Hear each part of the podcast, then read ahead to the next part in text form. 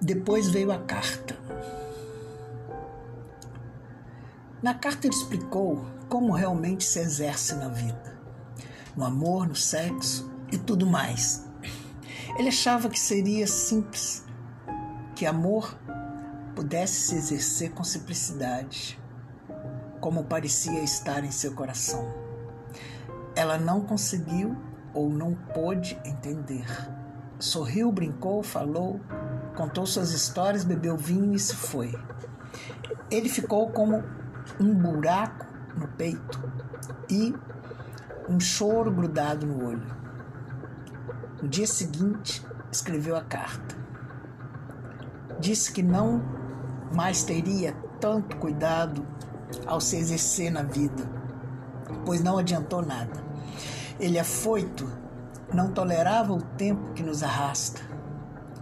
Leu, escreveu, viu filmes, retratos, cozinhou, tocou violão, cantou, conversou com os amigos virtuais e o telefone mudo. Olhava seus livros espalhados pela mesa, pela estante, conversava em silêncio com eles, às vezes abria algum e o escutava. Era tanta gente ali na casa falando silenciosamente com ele. Clarice, Raduan, Nol, Carlos, muitos, muitos Guimarães. Aspas. Eu toda a minha vida pensei por mim. Forro. Sou nascido diferente. Eu sou é eu mesmo. Diverjo de todo mundo. Fecha aspas.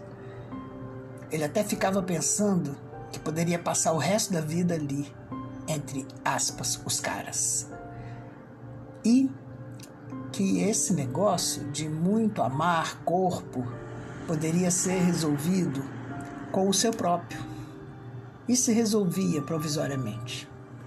Um dia teve uma fantasia. Viu-se todo tatuado de letras, mas as letras não formavam frases com sentido.